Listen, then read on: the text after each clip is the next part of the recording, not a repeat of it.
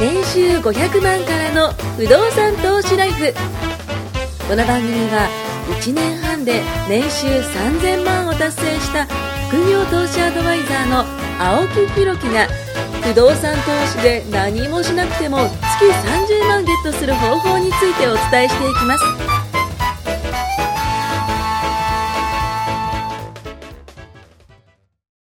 お願いします。お願いします。今回147回目とい。うことでですね、まあ、えー今月、えー収録するということで、はい。4はいつもやるじゃないですか。だから147、148、149、なんと150回目まで、4話撮りしてるのそう、4バレますね。話撮りしてるんで、今日でね、150回目まではまあ僕ら撮るんですけども、まあ今回147回目ということで、えー僕の方でですね、ちょっと伝えたいこと、はいまた4話分ちょっと考えてきたんですけども、最近ですね、本当にこの法則、うんまあなんていうのかな、こう、人生、今僕30、えっ、と、今4なんですけど、えー7月生まれなんですよ。なのでもうちょっとでお、えー100、あ、100、いきなり。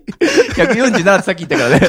あの、もうちょっとで35 35歳に、そうなるんですけどね。えーそう考えると、こう、ね、倍にするともう70っていうことで、なんだかんだで、その、まあ人生の折り返しではないけども、うんあのな、こう、自分もいい年になってきたなというふうに思うんですよ。35だから、四捨五入したら40ですね。そうそうそう、もう、だから、あアラフォーってことですよね。そうそう僕そうそう44だから四捨五入したらあ40です。、40。一緒だ同じ、同じ。10個差なのに、10今個差無理やり一緒に。で、僕8月で45になる。あ、本当ですか？あ、じゃあ、10個違うからちょうど1ヶ月だけ、あ、ちょっと急になる。あ、そういうことですね。えなんかいろいろとね、その、まあ、まだ僕はその、35って言ったら、その、まだまだ35じゃねえかっていう人もいれば、まあ、トスさんがね、今おっしゃっていただいたように、こうこれから35だ、ね、まだまだだっていう人もいれば、まあ、いろいろあると思うんですよ。ただ、僕がその高校生の時に、35歳の人ってすげえ、言い方悪いとおじさんだなというか、うん大人だなってすごい思ってたんですよ。で、でもですよ、今17から比べた時に、何も変わってないと思うんですよ。あのまんまは、本質は。わかる。そう。その時の高校生のままの僕が、まあもしかして小学生のままの僕が、こう上がってきて、今に至るって形なんですけど、まあ、それでも経験っていっぱいしてきたじゃないですか。うん。まあその間に僕は経営者としてもね、うん。あのやってますし、うん。まあ投資さんとこうやって出会って不動産投資をやったりとか、まあこうやって、ポッドキャストを今147回までね、それこそ経験させてもらってるっていうのもあるんですけども、今回伝えたいのは、人生はうまくいく法則。人生がうまくいく法則。っていうのをね。っていうのを、これね、ほんとトスさんはね、すごいね、感じてくれると思うんですよ。うん。はい。なのでね、ちょっとそれを伝えていきたいというふうに思います。まあ、人生、あの、努力次第でうん結果が出るってよく言われてますね。まあ、と言いたいところなんですけど、すべての努力が報われるわけでもないっていうのが、実は僕は事実であると思うんですよ。で、なぜかというとですね、世の中には続けることっていうのが一番難しいと言われています。まあ、いわゆる継続ですね。うん。まあ、よく継続は力なりなんてね、うん。言いますし、僕が小学校5年生の時に、あの、なんかレポートみたいのを毎日書かされてたんですよ。国語の先生だったんですけど、うん。まあ、なんだ自宅学習の習慣づけのために、えー宿題というか、自習、宿、うん。なんだろう、自主的に出すようなものっていうんですかね。うん。で、それが成績にちょっと反映されるものがあるんですよ。うん。あ自由研究みたいな、毎日自由研究して、そういうのをこう、例えば本の読書感想文とか、うんまあ何でもいいんですけど漢字のその、えっ、ー書き順を書いたりとか、うんなんかそういうのをこう提出するものがあったんですけど、うんそれの、えー題名が、継続は力なりってこううん書いてあって、それがすごい頭の中にあったんですよ。まあ、確かに継続って力なだよなっていうのは、この大人になってもすごい分かったんですけども、まあ、ここでですね、あのーまあ伝え、伝えたいのは、まあ、それこそ、一番難しいと言われてるのが継続だと。うんまあみんなね、あの結果が出る前にやめちゃうんですよ。そもそもの話。どんだけ努力したとしても、結果が出る前にやめてしまう。ってことは、努力が全て報われるわけでもない。うんまあここでね、僕もあの尊敬する、あのフランチャイズの歴史を作った、カーネル・サンダースの逸話っていうのね、これちょっとね、ご紹介していきたいというふうに思います。これを聞いたら、確かに努力って何なんだろうってすごい思うと思うんで、ちょっと聞いてほしいんですけども、まあ、カーネル・サンダース、まあ、いわゆるサンダースですね。サンダースは6歳の時に父親を亡くしてしまったんですって。うんあの、お父様亡くしてしまって、えー10歳頃からですね、農場に働きに出るようになったと。で、14歳の時に学校を辞めて、学校を辞めてからは、えー農場で、えー労働のほか、えー市電、まあ、いわゆる、あの、電気ですかね。ああ、これあれだ。電車ですね。うん電車の、えー車掌としても勤務し、14歳の時ですね。勤務してたっていうぐらい、まあ、それこそ家庭の状況で働きに出なきゃいけないっていう状況だったみたいですね。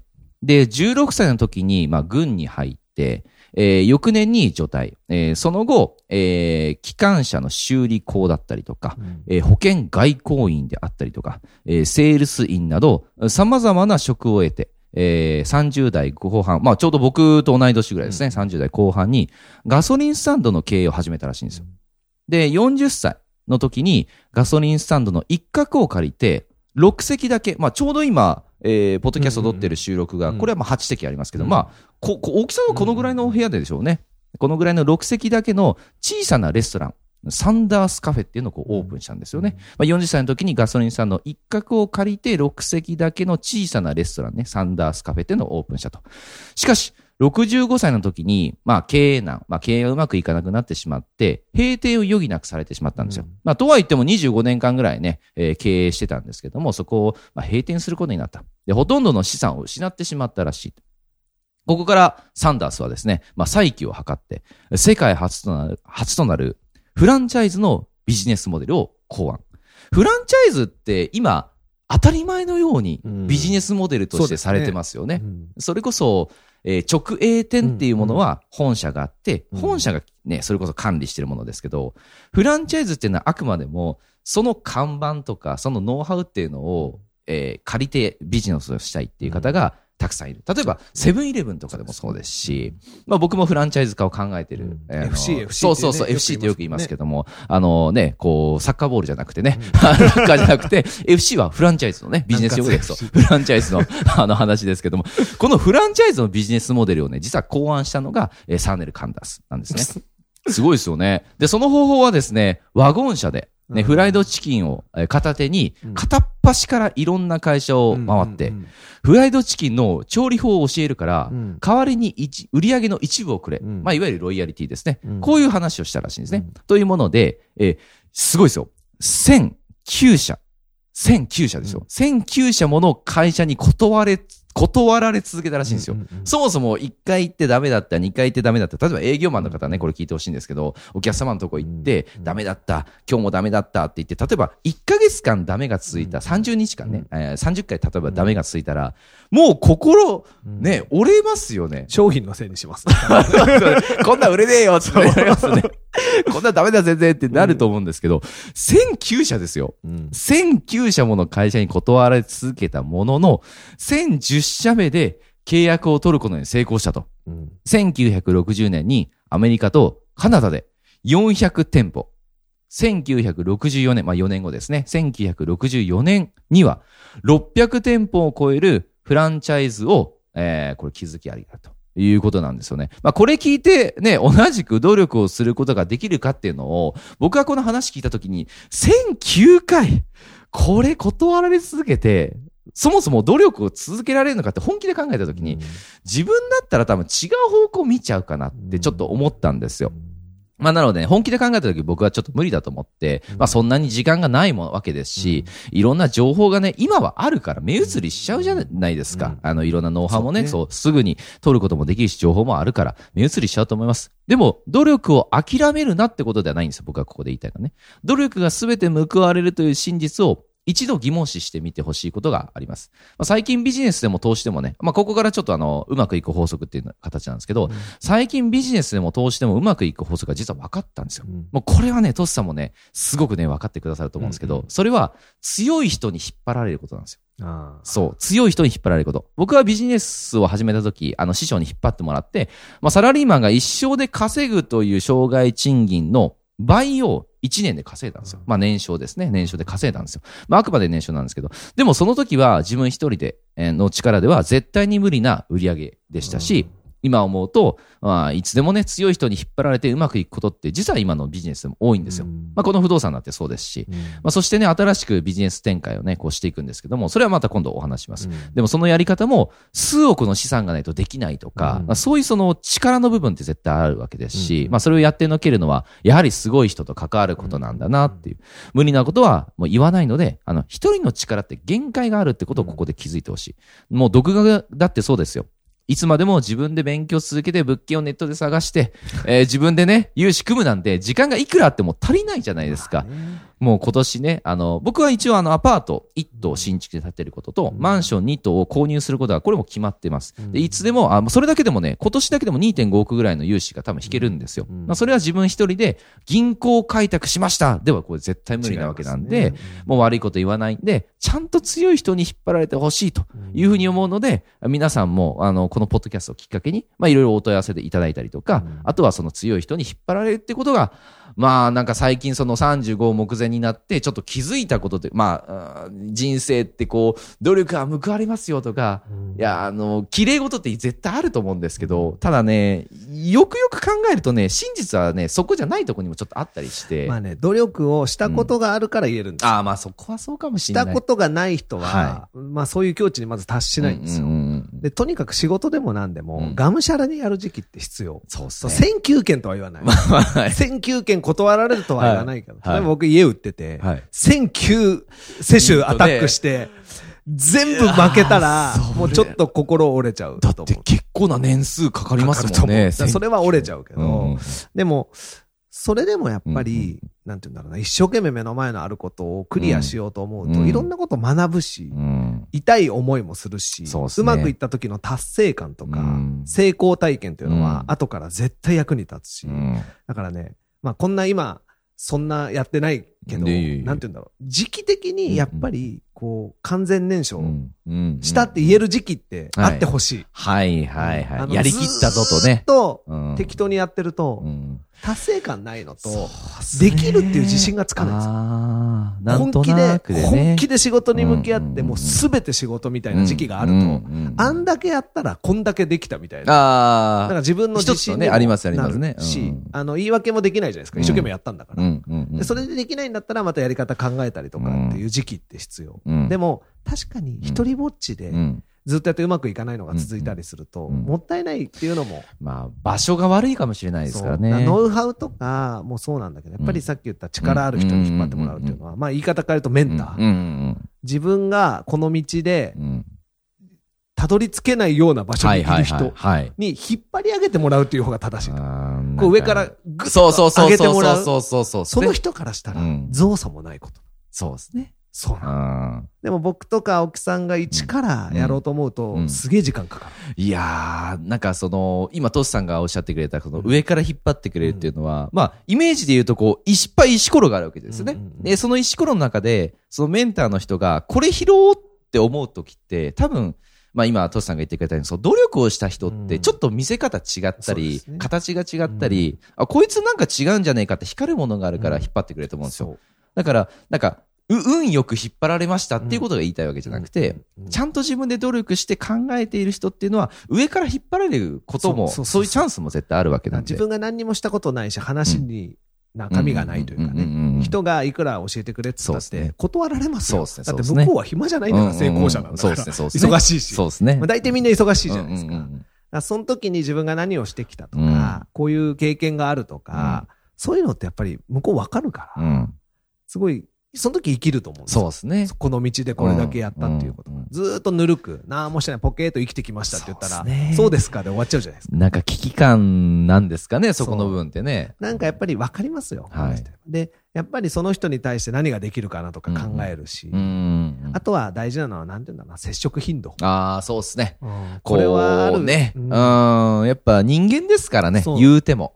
だからやっぱり、いい時間をいっぱい一緒に過ごす。うん。プラスになるような話をしながら、うんうん前向きな話とか。建設的な話をする時間を長く取れる仲間っていうのは、うんうん例えば僕も何人も見てますけど、やっはい。ぱり、当たり前ですけど、何気ない日常会話の中で、そういえばさ、みたいな、教えてあげたりできることってあるじゃないですか。例えばアポイントが30分だけだったんだけど、その後飯行こうよ。はいはいはいはい。飯の中で、そういえば最近どうなのとか、中からそ、れはある。ね、困ってて、こう、あ、なんでそんなのこうすればいいじゃん、みたいな。意外とそういうところの方が、仕事じゃないところのね、そう方が。だから接触頻度って僕すごい大事で、はい飯を一緒に食うアポを取るだけでも、僕はそれってすごいコンサルする時間にもなるし、うん逆で言うとしてもらう時間にも。僕はいつも言うんだけど、もう全然お金に困ってないような人が多いんですよ、僕のメンターは正直。はい。でもその人たちと行くときほど、やっぱ自分がご馳走させていただきたいというか、んなんか飯ぐらいでごまかして申し訳ないと思いながらね。確かに。でもそれって何十万も払って受けるセミナーと意外と同じぐらい。ああ、わかる。それすげえわかるっす。そうなんですよ。うんもう100万のセミナーからいろいろ受けてますけうど、んありますよね。ありますありますこの人と飯食うんだったら別に飯代なんかもちろんだけど、なんかお金本当は払いたいぐらいだけど、全然求めてこないから。意外とポロッと出るその一言で、自分のなんか今までね繋がったり。悩んでたものがあそうすればいいんんだ、みたいな。そのパズルのピースがそこにあったみたいな。めっちゃあるっす、めっちゃある。だから僕は何気なく話してることがここでね、はいはいちゃんと話してることが誰かのピースになるかもしれないと思ってるし。確かに、確かに。そ意うなっ外とてほしい。ね、うん僕とか青木さんと例えば飯食い行こうよみたいな。はい中からはいはいこうしたらいいじゃんとか。あ、ランチ会みたいな感じで、そうこう、ポロッとしたねそうそうそうそう。うんなんか、あれなんですよ、そう。最悪会話に参加しなくてもいいんで。そうそう、横で聞いてそうそうるだけでもそうそう、全然ね僕らの会話とか違う方のね、その成功者の会話を聞くだけでも、そう。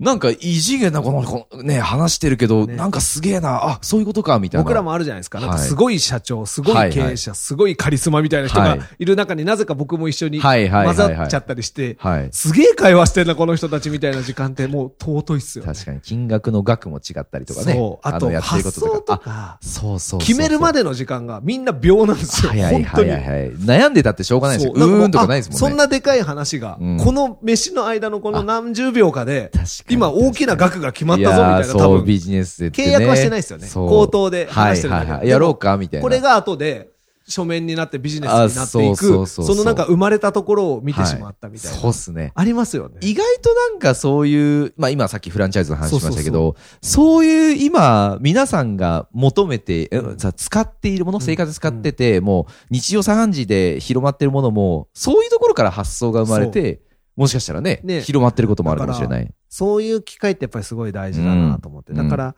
努力が間違ってるなんて全然思わない。思わない。努力は絶。対した方がいいんだけど。あの、やっぱり無知はコスト。そうね高くつく。そう。トシさんもよくいね、言ってくれるけど、その、無知はコストって意味を、まあ、多分10回唱えてほしいんですよ。頭の中で無知はコスト、無知はコストって。そうそうそうそう。うんあ、こういうこと。僕、あれなんですよ。えっ、と、今、あの、家からここの収録場所まで歩いてくるんですけど、うんその間にポッドキャスト聞くときもあれば、いろいろ考え事しながら歩くときもあるんですよ。うんだいたい18分ぐらい、うんまあ20分弱ぐらい歩くんですけども。そう、うんその時に、トシさんのその無知はコストっていう言葉も何回か浮かぶんですよ。あ、これが無知はコストかと。なんか、自分の頭の中にその網があって、引っかかってるんですよね。ああります無知はコストっていうのが引っかかってて、で、それがたまたま目に入って。これかあ、そうそうそう。あ、これなんだっていうのが、このポッドキャストをね、こう、こうずっと聞き流すだけでも、そういうのってあると思うんですよ。いろんな言葉がこう頭にね、網に引っかかってて。僕もそれは研修で聞いて、すごい先生の言ってていい言葉だなと思って、その通りだなって思うことじゃコストだよな本当に。知ってればね、かかんないこととか、そうそうそうそういっぱいあるじゃないですか。損して、今現状が当たり前だと思わないで、損してる部分とかも絶対あるじゃないですか。そうだからすごい思う、かあの会社でサラリーマンの生活をしてる時ほど思うことが多くなりそうっます。すよね。これに費やして今ここの拘束されてるこの時間でね、はい。